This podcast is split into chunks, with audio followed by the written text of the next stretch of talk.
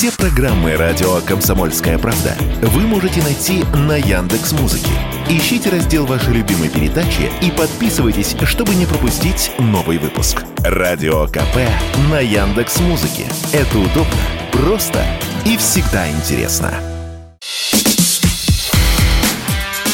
Диалоги на Радио КП. Беседуем с теми, кому есть что сказать. Здравствуйте, наши дорогие радиослушатели. Вы в эфире радио «Комсомольская правда». У микрофона Алексей Иванов. И сегодня у нас китаевед, публицист, автор книги «Китайская власть» Николай Вавилов. Здравствуйте, Николай. Алексей, приветствую вас. Приветствую всех э, слушателей, зрителей э, и подписчиков соцсетей э, «Комсомольской правды». И своих подписчиков тоже. Китай Николай Вавилов, телеграм-канал приветствую, и своего YouTube-канала Николай Вавилов. Ну, как известно, на Западном фронте все всегда без перемен, поэтому мы сегодня поговорим о том, что происходит на Восточном фронте, в частности, а вокруг Китая, Китай, Россия, Китай, США и другие страны. Ну и первый вопрос к вам, Николай, конечно, мы провожаем 23-й год. Я не помню, как год какого животного он по восточному календарю. Кролика. Год кролика провожаем. Ну, точнее, он там еще некоторое время в 24 году будет продолжаться. Может быть, давайте начнем с подведения каких-то итогов. Какие события, тенденции в этом годе кролика для Китая и для отношений Китая с Россией было, были самыми главными. Да, ну вот я немножко э, мостик от вашего высказывания перекину и поспорю с вами немного. Э, в первую очередь вы скажете, что на Западном фронте без перемен. Нет, перемены есть, и они очень сильно отражаются на Восточном фронте. То есть неудавшийся контрнаступ, за которым наблюдали во всем мире, э, свидетельствовал об ослаблении общем совокупном влияния американской системы и политической, и экономической. И, конечно, вот э, этот захлебнувшийся контрнаступ, он дал очень много очков э, Си Цзиньпину. И, по сути дела, э, китайское влияние, оно усиливалось на фоне серьезных начале военных проблем блока НАТО, потому что, по сути дела, это НАТО, его операция, их операция, соответственно – и второй важный момент одновременно с давлением на нас на украинском направлении, на Китай оказывалось очень масштабное давление по двум направлениям. Первое – это технологическое, то есть фактически США развязали Китаю микрочиповую войну, ограничив всеми возможными способами поставки микрочипов. И второе направление – это инвестиционная война, потому что в третьем квартале, э, после угроз Байдена о том, что инвестиции в Китае прекратятся, в Китае был зафиксирован самый большой отрицательный показатель. За всю историю наблюдений прямых иностранных инвестиций, то есть с 1998 года впервые был отток. Об этом мы тоже детально поговорим. То есть, действительно, первое то, что э, на Западном фронте действительно перемен не случилось с точки зрения НАТО, оказало очень серьезное э, с точки зрения выигрыша и политических очков влияние на Китайскую Народную Республику. Это, скажем, в негласном споре, который сейчас есть за мировое лидерство между Китаем и Соединенными Штатами, очевидно, можно зафиксировать проблемы Соединенных Штатов нарастающие и достаточно стабильное, уверенное, как минимум для стран Евразии, положение Китая. Ну а после 7 октября а, еще и моральный авторитет Китая возрос, потому что он, по сути дела, негласно поддержал весь арабский мир – Китай всегда выступал за создание палестинского государства, и очки Китая, который всегда был примирителем, и вот в, 16, в значит, прошлом году, а, в этом году он а, значит, способствовал а, установлению дипломатических отношений, возобновлению между Саудовской Аравией и Ираном. Вот эта вот история, она Китай вернула на такой более-менее стабильный трек в противостоянии с Соединенными Штатами. Это первое, значит, важное, да, вот то, что общий фон. То есть Китай очки себе очень серьезно усилил, потому что мы понимаем, что в случае прямого противостояния на Тайване а, мировое сообщество будет а, в это противостояние, две стороны войдут в определенном положении и состоянии. США, по сути дела, проигранная операция наступления на Украине, а, с моральным, значит, ну, скажем, низким моральным авторитетом мировом сообществе из-за Палестины. Соответственно, Китай входит с высоким авторитетом миротворца, с относительно значит, стабильной и взвешенной позицией. То есть, вот, вот этот вот общий фон – Второе, другие важные события, которые были значит, в 2023 году, экономические.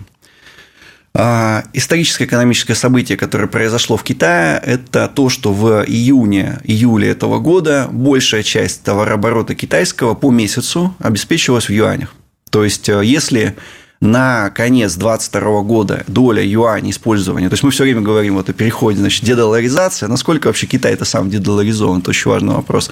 А если дедоларизация была на 10% всего обеспечена, то в июне-июле этого года уже более 51% это юань. То есть сами китайцы в январе этого года было значит, э, опубликовано специальное распоряжение Минфина КНР, такое, оно оказалось очень малозаметным, потому что только в кругах специалистов о форсированном использовании юаня во внешней торговле. Раньше Китай как-то вот так отсиживался, значит, не дергал тигра за усы, за его долларовые, да. Соответственно, в январе начался форсированный приказ вот этой вот юанизации и масштабный переход на юань. То есть а продолжает 50%. ли он э, продавать американский долг? Да, и вот, э, по сути дела, то, что вот я хотел продолжить, э, с триллиона долларов за последние два года Китай существенно сократил вложение в облигации, значит, казначейство США. Часто это показатель примерно 750-780 миллиардов долларов, я вот точно вам цифру не назову, но и ежемесячно сокращается на порядка 10 плюс миллиардов долларов вложения в а, облигации США. И, что самое главное, а, Китай запускает таким образом процесс, усиливает процесс обесценивания трежерис во всем мире. То есть, а, когда такая крупная страна прощается с госдолгом США, то его потенциальная, скажем так, инвестиционная привлекательность, она снижается для всех стран мира. За ним следует, ну, мы понимаем, что за ним следует Япония, которая крупная держать, тоже сокращает, как ни странно, вроде союзник, да, значит, с одной стороны, вроде как будто бы кажется, что это чисто финансовое решение, что у Китая, США большой госдолг там, и так далее и тому подобное. На самом деле за ним стоит очень серьезная такая политическая, эконом... политическая ну, воля в борьбе Китая с Соединенными Штатами. И это все серьезно очень сильно подрывает доверие госдолгу США. И вообще, и как следствие, это подрывает вообще а, и прямые иностранные инвестиции в Соединенные Штаты. Китай, кстати говоря, тоже мы сейчас к этому вернемся, он постоянно конкурирует с США за это звание.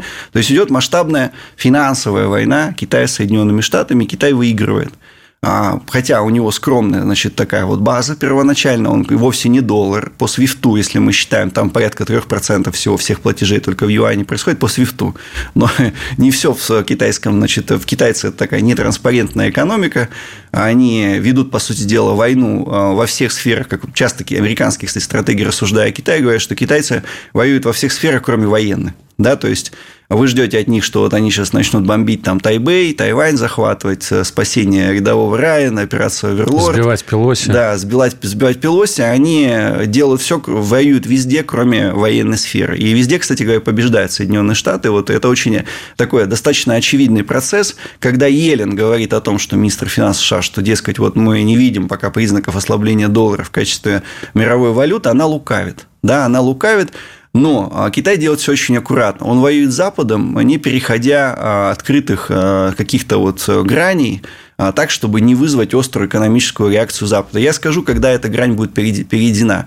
Примерно, если сейчас будут темпы роста китайской экономики, даже номинальные, они вполне могут э, себе позволить такие номинальные показатели изображать как минимум, да, при всех проблемах, увеличивая накачку госдолга и так далее, тем не менее, да, кстати говоря, во всем мире идет еще и конкуренция госдолга. Все страны после 2020 года сократили ликвидную накачку ликвидности еврозона, развивающиеся рынки, и только две страны осталось, которые продолжают США и Китай, США и Китай вот на перегонки бежать, у кого больше будет ликвидность накачка, накачка ликвидности. Значит, эта накачка ликвидности идет, и если 3-4% у Китая будет экономический рост до 2028 года, они примерно сравняются к 2028 году по номиналу ВВП США. У них будет 20 целых 20,5 триллиона долларов ВВП. И у США будет примерно такой же. Вот это уже После чего говорить, значит, что мы, значит, китайцы очень скромные ребята, они не хотят вызвать, значит, у стареющего тигра каких-то негативных реакций. После этого в США перейдут, произойдут перемены. Уже открыты сенаторы, антикитайское лобби будут говорить, что, ну, слушайте, все, а, Карфаген сравнялся с Римом, или наоборот, да, то есть надо какие-то действия предпринимать, чтобы вот эту историю закончить. Вот, вот, вот это шло всю, всю а, весь 23 год. И что такое еще 23 год? 23 год – это год переизбрания Си Цзиньпина на третий срок председателем КНР. То есть, до этого он в 22-м избрался генсеком в третий раз. Устав Компартии не, сказать, ничего не говорит про ограничение сроков на быть генсеком, но Конституция новая, она позволяет уже вот на бесконечное количество сроков избираться.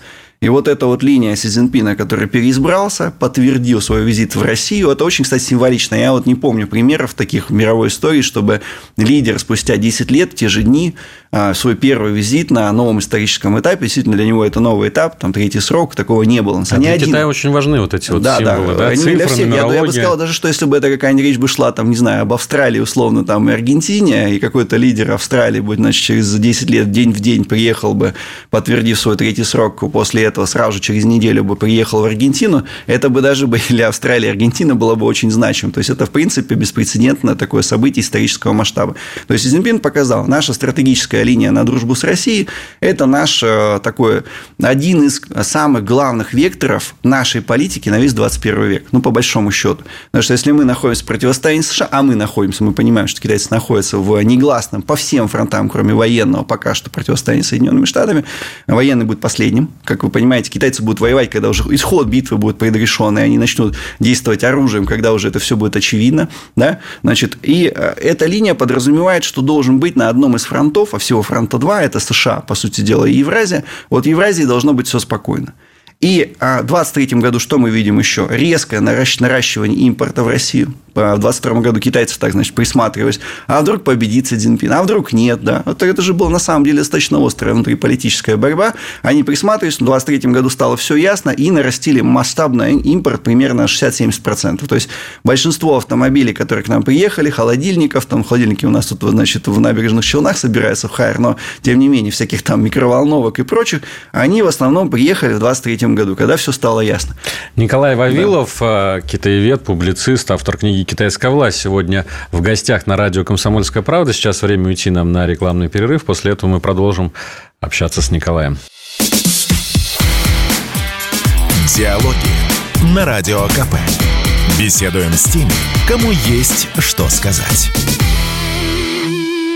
Возвращаемся в эфир. Это радио «Комсомольская правда». Алексей Иванов у микрофона. И сегодня в гостях на нашего радио Николай Вавилов, известный китаевед, публицист, автор книги «Китайская власть». Николай, ну, мы вот так вот э, обозрели с вами 2023 год. Давайте заглянем э, немножечко в 2024, тем более, что уже очень скоро, в самом начале января, произойдут очень важные для Китая, да и для всего мира события. Состоятся давно ожидаемые выборы э, президента на Тайване. Там жесткая борьба между, условно говоря, проамериканской, проамериканскими кандидатами, кандидатами оппозиции, которые более настроены на сотрудничество с Китаем.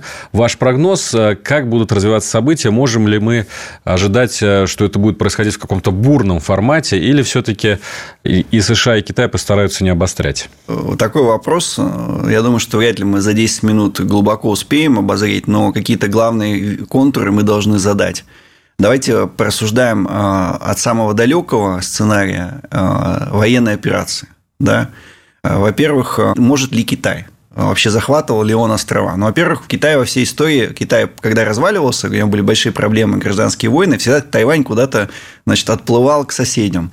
Вообще Формоза – это португальское название для Тайваня. Он был временно колонией Нидерландов. А, он был а, таким во время там, гражданских войн а, таким полунезависимым, значит, большой пиратской базой там, для определенных политических, в том числе, сил, разные династии. И с 1695 года Тайвань утрачен династия Цин, это государство Цин, которое управлялось маньчжурской элитой, а, в пользу Японии по итогам а, Японо-Китайской войны 1694-95 года. И с тех пор до 1945 года Тайвань принадлежал Японии. То есть это очень важно знать и понимать для наших слушателей, зрителей, то, что если мы говорим о какой-то культурной доминанте и вот э, такой, она японская, в тайваньское общество очень сильная японская доминанта. Мы про это не говорим, но она очень есть. И наверняка в Японии, которая сейчас вынашивает милитаристские планы по возрождению Великой Японии, а такие есть настроения в японском обществе, тоже есть понимание, что, может быть, а неплохо бы нам вернуть каким-то образом, значит, да, ну, как Польша там рассуждает о различных кусках соседней территории, вот такая, значит, э, восточная Польша и Япония тоже помышляет в таком в новом каком-то, значит, историческом ключе от Тайваня. По итогам 1945 года очень важная история, значит, э, для международного сообщества Тайвань по итогам Сан-Франциского мирного договора, он был отторгнут от Японии, но, внимание, он не был значит, присоединен к какой-либо территории. На переговорах отсутствовали как представители Китайской Народной Республики, так и Китайской Республики. Гоминдан тоже отсутствовал на этих переговорах. То есть, вообще Тайвань – это очень интересный такой юридический казус, в международных отношениях. Это, по сути дела, лунная территория. Она не принадлежит никому, она витает в воздухе, значит, а, он отторгнут, но не присоединен никому, значит, и даже сам, когда такое говорю, людям просто начинают, как бы, как это может быть, даже правительство, которое сейчас там находится, администрация да, Китайской Республики, а акт, международный акт не подтверждает ее юрисдикцию на этой территории, суверенитета. Даже действующая администрация там находится на птичьих правах. На самом деле не на птичьих, ну, как вы догадываетесь, находится там на американских правах. То есть, по сути дела, это криптоколония Соединенных Штатов, что-то типа вынесенного штата Пуэрто-Рико, на которой не находятся только американские войска, за исключением нескольких сотен военных инструкторов, которые очень большую роль играют в обеспечении работы а, и ЗРК «Патриот», и других систем связи, и, значит, и систем вооружений и так далее. То есть, по сути дела, это криптоколония Соединенных Штатов, которая населена этническими китайцами, и Китай имеет на это исторические права по возвращению этого Тайваня. Вот это главный такой вот кейс. Теперь что произошло с 90-х э, годов? Еще Тайвань всегда, в отличие от Украины, мы только недавно узнали, что это мы один народ, да, ну вот согласитесь со мной, да, что мы все это подразумевали, все мы на кухнях об этом Конечно, говорили, да. но в диалоге этого не было. А вот с точки зрения китайской идеологии, это часть Китая всегда была, и с Мао Цзэдуна всегда говорили в школах, на значит, тех уроках истории, это часть нашего, значит, исконная наша священная земля, наш суверенитет распространяется на нее и так далее и тому подобное. Значит, то есть идеологически у китайцев нет сомнений, что это их часть, часть их территории. Вот ДПП, проамериканская, демократическая прогрессивная партия США, она, кстати, по образу и подобию в конце 90-х, 80-х годов была создана американцами, как раз когда вот началось вот это движение на интеграцию мирную Китая и Тайваня, они это предотвратить, понимали, что когда-то остров вернется, что один народ, один язык, по сути дела, там близкое расстояние, торговля и так далее. Они уже тогда, в конце 80-х годов, создали эту демократическую партию значит, Тайваня, чтобы ее главная идеология была это независимость Тайваня. То есть переименовать из Китайской республики в Тайваньскую республику, вытащить ее в ООН, Значит, и если в ООН этот статус этой Тайваньской республики подтверждается, понятно, что появляется у, ДП, у вот этой Тайваньской республики и суверенитет над этим островом. Она перестает, этот остров, быть куском лунного кратера, он становится, по сути дела, независимым. Сейчас это пока непонятно с неизвестным статусом территории. Да, если китайцы, например, введут туда войска, и, значит, Китайская республика, по примеру Гонконга, что и хотят китайцы сделать, значит, одна страна, две системы, скажут, что да, мы начинаем процесс интеграции, и мы являемся частью Китайской Народной Республики, это абсолютно конституционный процесс, потому что Луна пока не принадлежит никому. Но как только там объявится диктовая Тайваньская республика, это уже будет агрессия. И уже это будет, соответственно, можно и резолюцию ООН в отношении этой агрессии. Пока никакая ООН не может никакой резолюции против Китая, против его боевых действий. Она может там осуждающую резолюцию, но назвать это агрессией на территории без юридического статуса невозможно. Вот, это очень важная история. В 1996 году Значит, когда Китай окреп, э, Тайвань, Китай провел в 1997 году, после как раз визита тогдашнего спикера, значит, э, американской Нижней Палаты, тоже одну из блокад. Но, значит, э, и, кстати, напомню, что в 1999 году последовала агрессия значит, против Югославии, было уничтожено, разбомблено просто китайское посольство. До сих пор китайцы не забудем, не простим, министр обороны приезжает. Серьезно, вот вам говорит, что мы это не забудем, потому что у нас там есть памятник жертвам большой, значит, в Бел Белграде значит, и так далее. Чем отличается ситуация сейчас от ситуации тогда, в 1996 году? В 1996 году экономика Китая была примерно э, на 30% меньше экономики Российской Федерации. То есть, это была ничтожная величина. А, ну, например, в 2002 году Китай сравнялся с Италией по размеру экономики. Сейчас Китай – это Евросоюз, это равно Соединенным Штатам. Это совершенно другой значит, э, экономический другой уровень игрок. Силы, уровень да. сил, абсолютно другой. А, Китай, по сути дела, вот когда украинский конфликт, это ведь конфликт ведь Востока с Западом, по большому счету. И голосование в ООН очень хорошо показывает, что Восток-то, в принципе, не за Запад, как минимум. Не за Китай, но и не за Запад. И его международная поддержка Китая многократно возросла. У него созданы ШОС, у него БРИКС создан, в который дополнительно, вот мы в июне в Казани будем, значит, официально включать, а, значит, возможно, 5, а возможно, посмотрим, Аргентина там, Посмотрим, как да. Милия, он такой, понимаете, он год кролика, он, видимо, не зря его, значит, сделали президентом, он такой прыгучий достаточно в своей позиции. И по поводу вооруженных сил. В Си Цзиньпин. Что сделал Си Цзиньпин? Когда Си Цзиньпин пришел к власти, зачем нужен союз с Россией? Да, гарантировать отсутствие конфликта, что развивалась в основном военно-морская компонента. Три авианосца – это очень серьезная история. Они, правда, несущие крейсеры по международной классификации, но в пределах береговой линии и достаточно укороченной и удобной военной логистики они действуют очень хорошо и эффективно защищают вот первую линию обороны китайского побережья. Флот с Китая по количеству кораблей превзошел американский, а самое главное, по количеству субмарин, которые должны заблокировать э, Тайвань, Тайвань, у Китая колоссальное, многократное на порядок превосходство над Тайванем, Соединенными Штатами и так далее. То есть Китай создал суперфлот, который готов к этой операции. Второй момент. Китай создал э, очень серьезно, пошел, подошел к подготовке военно-воздушных сил и транспортной авиации.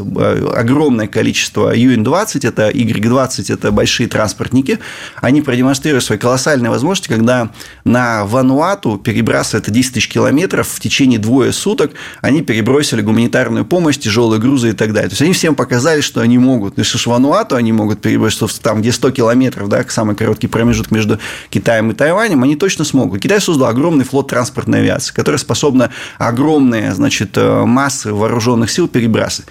Еще один важный момент. В Китае созданы парамилитарные, по сути дела, войска, я их называю синие армии, значит, у нас есть зеленые человечки, там есть синие человечки. Это военнослужащие вооруженной народной полиции, китайская гвардия, на наш, как бы, если перевести, значит, язык. А, это корабли, большие, значит, рыболовецкие суда, водоизмещением несколько тонн. Там часть команды – это простые рыбаки, а часть непростые. А, значит, и по оценкам э, ЦРУ таких судов 300 тысяч. Это очень много. Вы понимаете, что они могут просто, ну, как шутит вот, э, значит, э, Дробницкий, он говорит, что главная проблема китайского флота не столкнуться между собой в Тайваньском проливе, потому что их, они могут действительно просто заблокировать действия. Ну, я понимаю, что американцы не... То есть, я к чему клоню, что, в принципе, ну, там, по ракетной артиллерии у китайцев появился гиперзвук, убийца авианосцев. То есть, авианосцы не смогут вмешаться. И когда Пелоси вот прилетела, Китай объявил блокаду, самый главный вывод, который никто не заметил. Американские авианосцы даже близко во время блокады к Тайваню, к властям блокады не подошли. Они действовали за 2000 километров в районе базы Гуам, и все все поняли, что да, значит, они как сейчас, вот, значит, в арабо-израильском конфликте наблюдатели вежливы, но они будут дальше наблюдательны. Для тайваньцев сами по себе, это же такие же китайцы, они не особо вояки, значит, очевидно, что, значит, американцы не вмешаются. И вот этот вот меч, который китайцы реально создали, он реально большой. А, доктрина поменялась, риторическая доктрина китайской армии поменялась. Китай, Си Цзиньпин ввел термин, значит, а, такой лозунг «создать армию, побеждая, способной побеждать в войнах». Потому что до Си Цзиньпина армия Китая медленно, но верно превращалась в банно-прачечный комбинат по оказанию коммерческих услуг. У военных частей разрешили, значит, коммерческие предприятия. Они там чем только не занимались. И вот этот миф о китайских военных, как о торговцах, он как раз вот из тех времен. Си Цзиньпин пришел, двух интендантов, самых главных, посадил сразу же после, значит, один, правда, не дожил до суда, умер от рака в больнице, это Сюй Цайхоу и Губо Сюн. Значит, там про них легенды, значит, ходят, что из них там взятки, значит, вывозили на КАМАЗах и так далее и тому подобное. То есть, вот Китай вот, к армии свою подготовил. Но вопрос о том, как китайцы будут, э, значит, проводить эту военную операцию, когда 13 января просто пройдут выборы. Значит, то, что на них ДПП выиграет про американское, скорее всего, факт. Но будут выборы в парламент. Это самое главное. Если в парламенте побеждают про китайские силы, то они просто блокируют любые конституционные изменения, и тогда снова патовая ситуация остается на еще значит, 4 года до 2028 года. Николай Вавилов, китаевед, публицист, автор книги «Китайская власть» в гостях на радио «Комсомольская правда». Мы продолжим говорить о Тайване после новостной паузы. Спасибо. Диалоги на Радио КП. Беседуем с теми, кому есть что сказать. Вы слушаете радио «Комсомольская правда». С вами Алексей Иванов и Николай Вавилов, китаевед, публицист, автор книги «Китайская власть». Мы говорим о том, что происходит на Восточном фронте и, в частности, о предстоящих уже 13 января выборах на Тайване, очень важных не только для самого Тайваня и для Китая, но и для всего мира, в том числе России. Вот вы э, достаточно подробно рассказали о военных сценариях. Что еще может произойти на этом направлении? Да, э, я очень подробный анализ событий потенциальных после 13 января выкладывал на телеграм-канале. Я его коротко сейчас вот изложу здесь с основными факторами. Говорят о том, что китайцев мало опыта по проведению военных Это правда так. Последние крупные вооруженные боевые действия были только в 1981 году. Ограниченная локальная операция пограничная против Вьетнама. У Китая огромный опыт прокси-войн, гибридных. Война в Афганистане, вот для наших зрителей, слушателей будет интересно, что основным поставщиками и военными инструкторами Маджахеда были китайцы. Они, расщ... они думали, что ввод войск в Афганистан, скорее всего, тоже операция Вы по окружению Китая. Э, американская уже компания или Нет, советская? советская. Советская. Большая часть оружия поставили китайцы маджахедам, то есть воевали на самом деле мы не с американцами, а скорее с ну, китайцами. Потому что обычно говорят, стингеры американцы Стингеры поставили. и китайцы. Через, через китайцев тоже была техника, очень большое количество советников и так далее. Корейская война тоже 2 миллиона или 3 миллиона значит, китайских добровольцев. Это тоже огромная гибридная армия, которая без опознавательных знаков воевала на чужой территории. То есть, у китайцев очень большой опыт. Но, значит, у китайцев еще опыт высадки на остров Хайнань, который сейчас известен своими, значит, курортами, курортами и да. прочими. Конечно, Хайнань не Тайвань. Там, э, значит, количество пролив чуть меньше, гораздо ближе, чем, значит, тайваньский пролив, там несколько десятков километров, но все равно это высадка. Ее планировали, значит, она произошла в 50 году, а, значит, ее планировали за год до этого мероприятия, где-то с ноября. Это, кстати, к вопросу о подготовке китайцев очень долго готовится. В ней огромное количество китайцев жертв во время высадки и потери Гаминдана, который этот остров, значит, был где-то один к пяти. То есть, китайцы потеряли там порядка 30 тысяч человек. Тем не менее, эта операция была проведена с количеством, значит, на обычных вот этих вот э, гражданских джонках, э, значит, под видом там э, всего чего угодно, созданием плацдарма. То есть, говорить о том, что у китайцев вообще нет опыта никакого, значит, от десантных операций, это неправильно. Есть достаточно аналогичный остров, значит, больше, кстати, по-моему, по размерам, чем Тайвань. А, нет, Тайвань все-таки да. Это вот вопрос на засыпку в китайских экзаменах на географию. Какой самый большой остров? Значит, у Китайской Народной Республики все-таки Тайвань. Тем не менее, это было, но здесь очень важный факт. Всегда очень большой фактор играет роль климата. А в Китае вот у нас зима, то есть что у нас там что там мешает Расх, вот расхлябиться, распутиться. распутиться, значит, э, и зима потом все подмерзает. И генерал а, Мороз. Да, ну, ну как бы мешает все равно, да, значит, там дожди, это особенно действие авиации. Китай муссонный климат в Тихом океане. Это означает, что большие серьезные ливни, мощные дожди, тайфуны, они где-то с э, середины мая по середину сентября очень активны. То есть а проводиться... И вот Кайнанская операция, она проводилась как раз с марта по май. То есть полтора месяца длилась, был создан плацдарм, много людей погибло, но китайцы провели это мероприятие. То же самое сейчас. И сейчас эта операция может провестись только с марта по май, либо с октября по ну, декабрь. Да, вот обычно вот такое стандартное время для проведения этих мероприятий. Значит, что у нас в Китае? 13 января только выборы. Непонятно, инаугурация только в мае. ДПП, скорее всего, победит. Вот сейчас очень интересная ситуация, что там впервые три партии. То есть есть ДПП, проамериканская, чисто там ЛГБТ, зеленая повестка, закрываем атомные станции, министр цифровизации трансгендер, полный набор. Значит, все, что любят демократы. Значит, и есть, значит, Гаминдан, это нацпартия, то есть демпартия, нацпартия.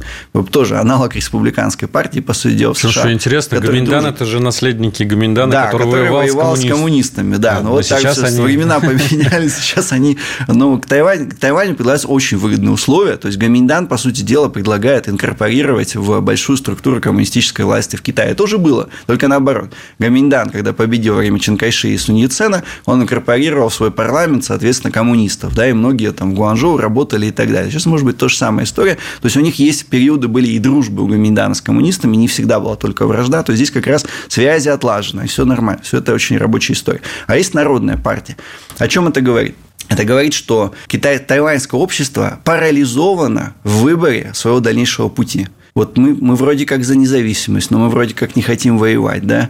Значит, вот и у вас появляется какая-то огромная прослойка тайваньского общества, которая не решилась. И правда, тайваньцы – это люди, которые живут по уровню ВВП на душу населения между Италией и Нидерландами.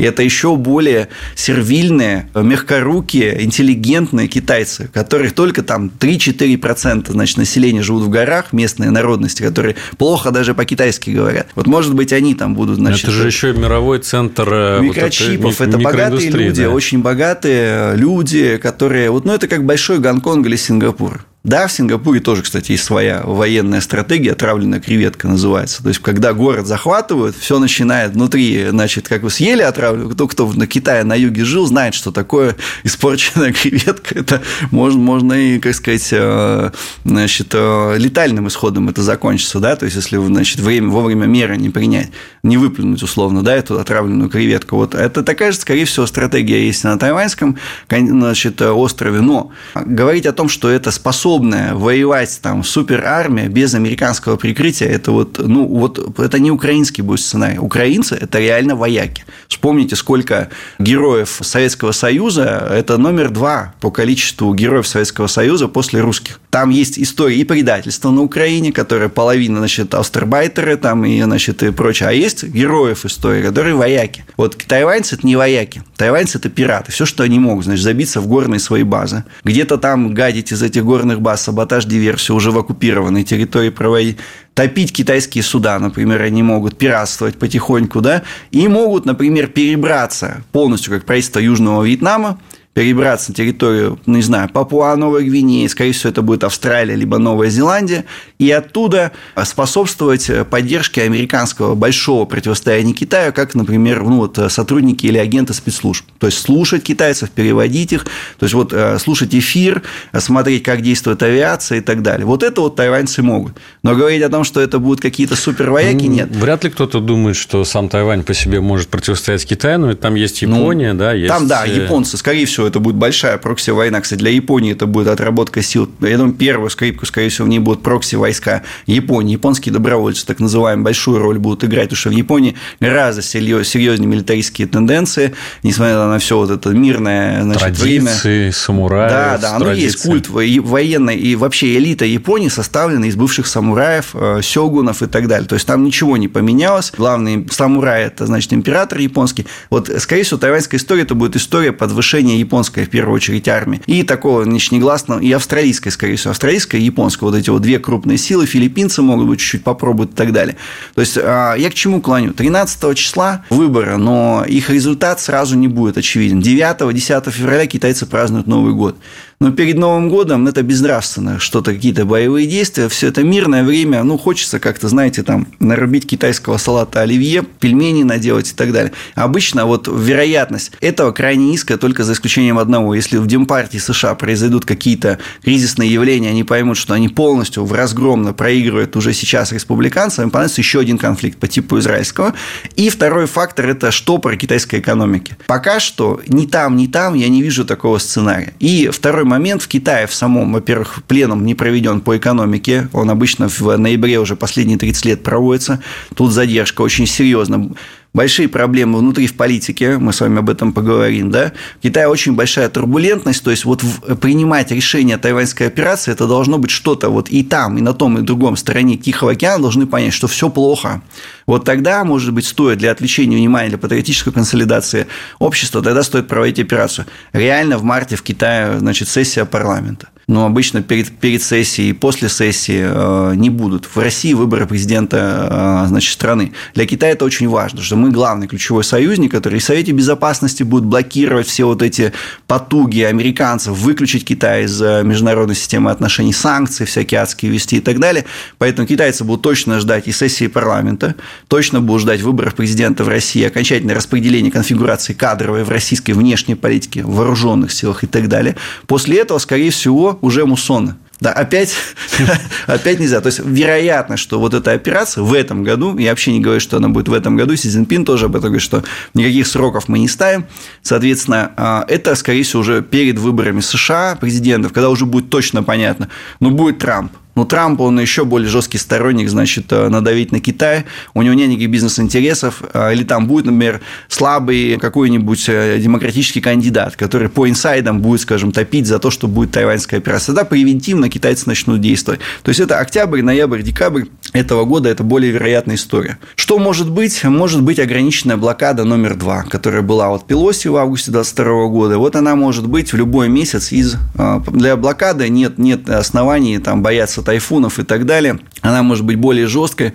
Может быть, кстати, китайцы, вот когда они разорвали, очень у них были кризисные явления в Соединенными Штатами в 89-90 году, значит, когда были события на Тиньаньмэнь, они заняли один из островов в Южно-Китайском море например, тайваньский. То есть уже прецеденты такие, таких оккупаций мелких были.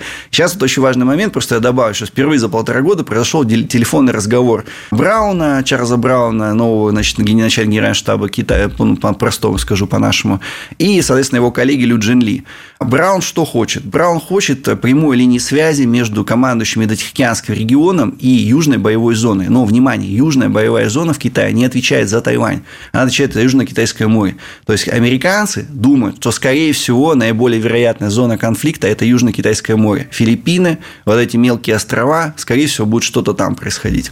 Друзья, у нас сегодня Николай Вавилов, китаевед, публицист, автор книги «Китайская власть». Слушайте внимательно, очень много интересной информации. Сейчас мы уходим на небольшой перерыв, и после этого буквально через пару минут вернемся в эфир. Диалоги на Радио КП. Беседуем с теми, кому есть что сказать.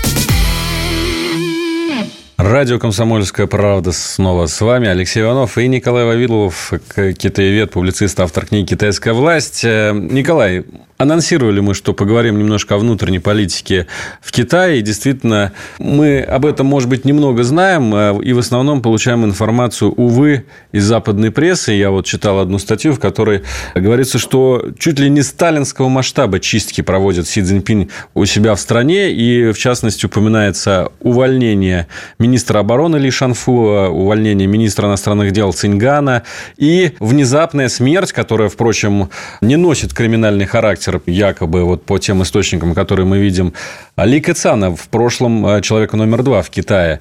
И вот э, издания западные связывают это все в одну линию, что, дескать, э, Си Цзиньпин избавляется от некоторой внутренней оппозиции. Действительно ли там идет какая-то подковерная борьба? Да, вот а, мне очень интересно, чтобы как объективному исследователю, чтобы что, что-то классифицировать, квалифицировать, необходимо дать точное определение. Ну, вот что такое сталинские чистки, да, вот даже для нас, 37-38 год, мы привыкли это видеть очень мифологизированно, карикатурно, лубочно, да, то есть товарищ Сталин своей рукой вычеркивает членов Политбюро и сразу вот отдает Ежову, потом Берия, и Берия, значит, сам самолично их тащит в подвалы какие-то за стенки. Но по факту это несколько политических групп, которые устроили войну всех со всеми, и эти чистки, они большую предысторию имели, и вначале, условно, там все они, все Политбюро избавилось от Троцкого, это было вообще в 27 году, потом, значит, Политбюро избавилось от всех остальных, Зиновьев, Каменев, Бухарин, потом э, дело промышленное, по-моему, Шахтинское дело, а потом убийство Кирова, которого тоже был вроде как друг Иосифа Виссарионовича, его ставник значит, в Ленинграде, и потом мы выходим на 1937 год, и на самом деле это просто несколько крупных политических групп воевали все со всеми, и там было несколько линий конфликтов. Это вот реальная история. То, что происходит в Китае. Скорее всего, возможно, действительно тоже это сложнейшая внутриполитическая комбинация, где мы привыкли думать, что Си Цзиньпин там решает все, но если вы посмотрите устав Коммунистической партии Китая, вы увидите, что генеральный секретарь, коим является Си Цзиньпин, у него есть только, вообще это даже ну, как бы забавно многим слышать, у него только одна функция, он может собрать политбюро, а может не собрать.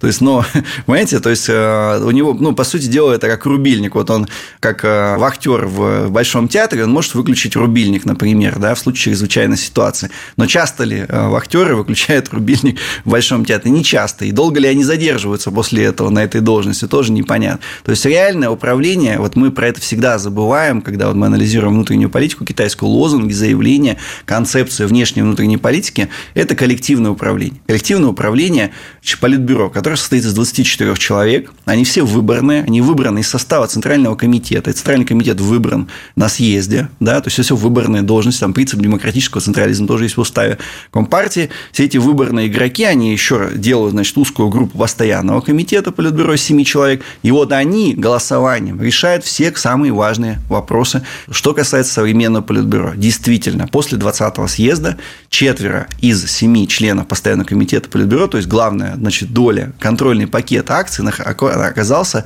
в руках самого Си Цзиньпина, его земляков, и его протеже. Шанхайские такие ребята. Нет, да? Э, тут отдельно очень интересная тема. Значит, сам Си Цзиньпин из правительства Шанси военный, то есть у него там жена генерал-майор, супруга, значит, сам он, значит, сын военно-полевого комиссара Си Джунсюня.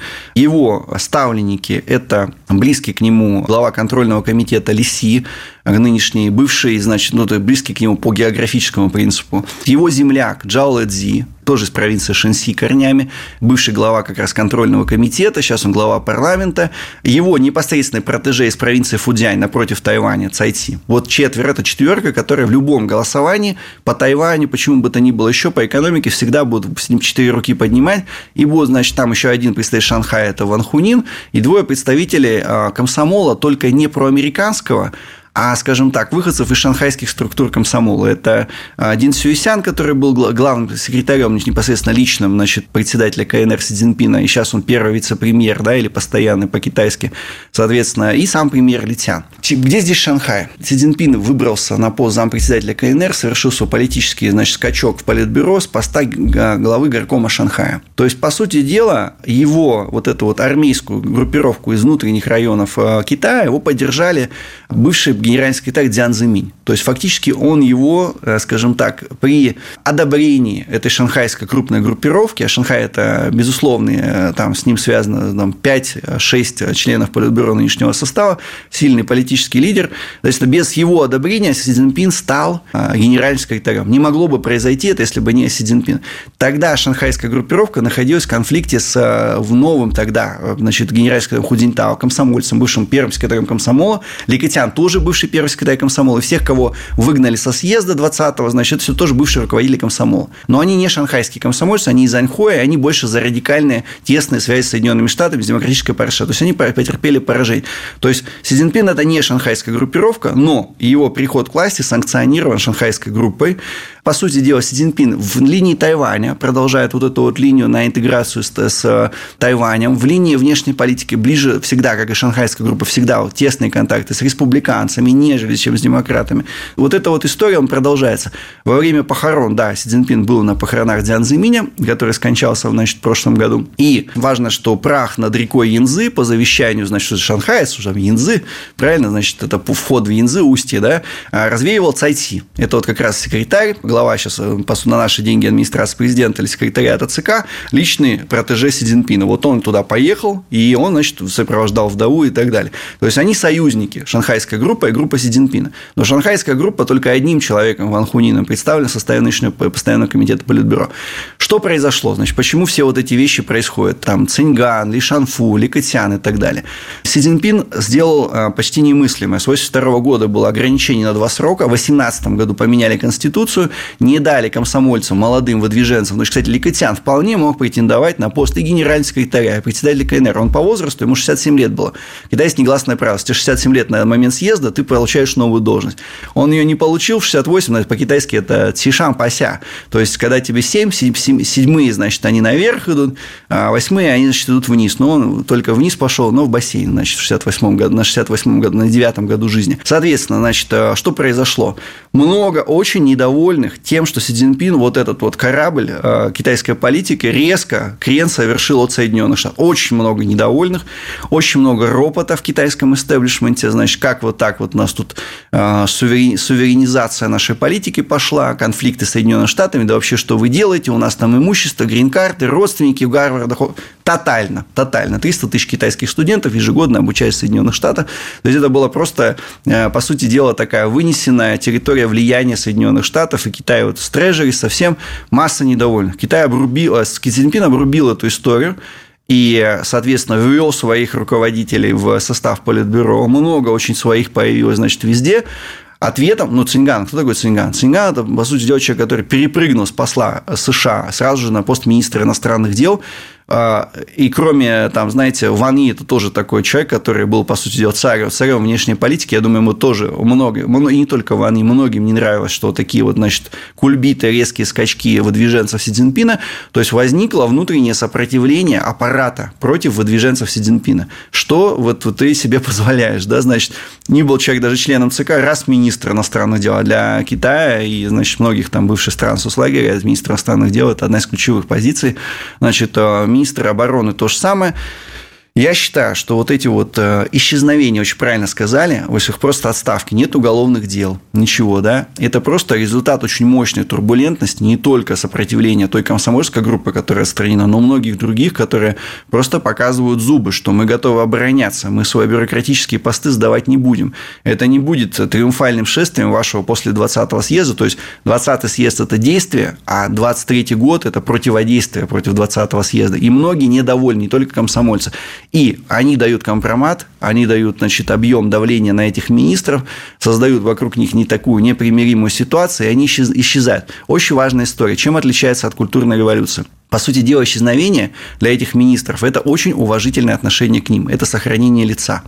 То есть, если бы против них уголовные дела бы открылись, они бы, значит, ну, было бы судилище и так далее, это было бы очень серьезное пятно на их как бы биографию и так далее. А Си Цзиньпин им сохраняет лицо. То есть они между адом и раем, то есть между небом и землей где-то подвисли. Вы знаете, в культурной революции было такие явления, что человек просто там на 10 лет исчезал. Он где-то рабочим в каком-нибудь там глухом городе работал, либо был под домашним арестом, как отец Цзиньпина. Я не исключаю, вот сейчас западная пресса, политика, да, пытается, значит, там самоубийство, то все может быть. Все может быть, потому что в сложных критических ситуациях люди иногда там, значит, э, терминальные способы выбирают, но я не исключаю, что эти просто люди еще будут где-то 10 лет находиться под домашним арестом, а потом просто выйдут и скажут, что как бы, ну, тут была сложная политическая ситуация, значит, мы приняли решение уйти в отставку, посидели, как где-то там, значит, у себя в комнате, в однокомнатной квартире, по ней ходили, наматывали шаги, а тут пришло время нам реабилитироваться. И очень интересно, что действительно Дэн Сяопин, да, вот он тоже был, значит, долгое время где-то в опале, где-то вообще неизвестно где скрывался, значит, скрывался в Шэньчжэне, там раз вынырнул генеральный секретарь да, значит, глава Центрального военного комитета, отец Цзиньпина точно так же. То есть я не исключаю, что эта история такая же. Противостояние по мере смены курса и борьбы с Соединенными Штатами будет только увеличиваться. И вот таких вот исчезновений, кстати говоря, глава комитета здравоохранения тоже почти не появляется. Вот полгода и вот сейчас был Мурашка, и с ним даже зам встречался, да, с Мишустиным летал. То есть тут, тут много кто исчез на самом деле. Как жаль, Николай, что время так быстро течет в разговоре Зовите с вами. Еще. Да, для нас это, безусловно, повод э, еще раз встретиться. Возможно, как раз после того, как пройдут выборы в Тайване. Китаевед, публицист, автор популярного телеграм-канала, популярного YouTube канала да, и автор книги «Китайская власть». Читайте. Спасибо, что были с нами. Диалоги на Радио КП. Беседуем с теми, кому есть что сказать.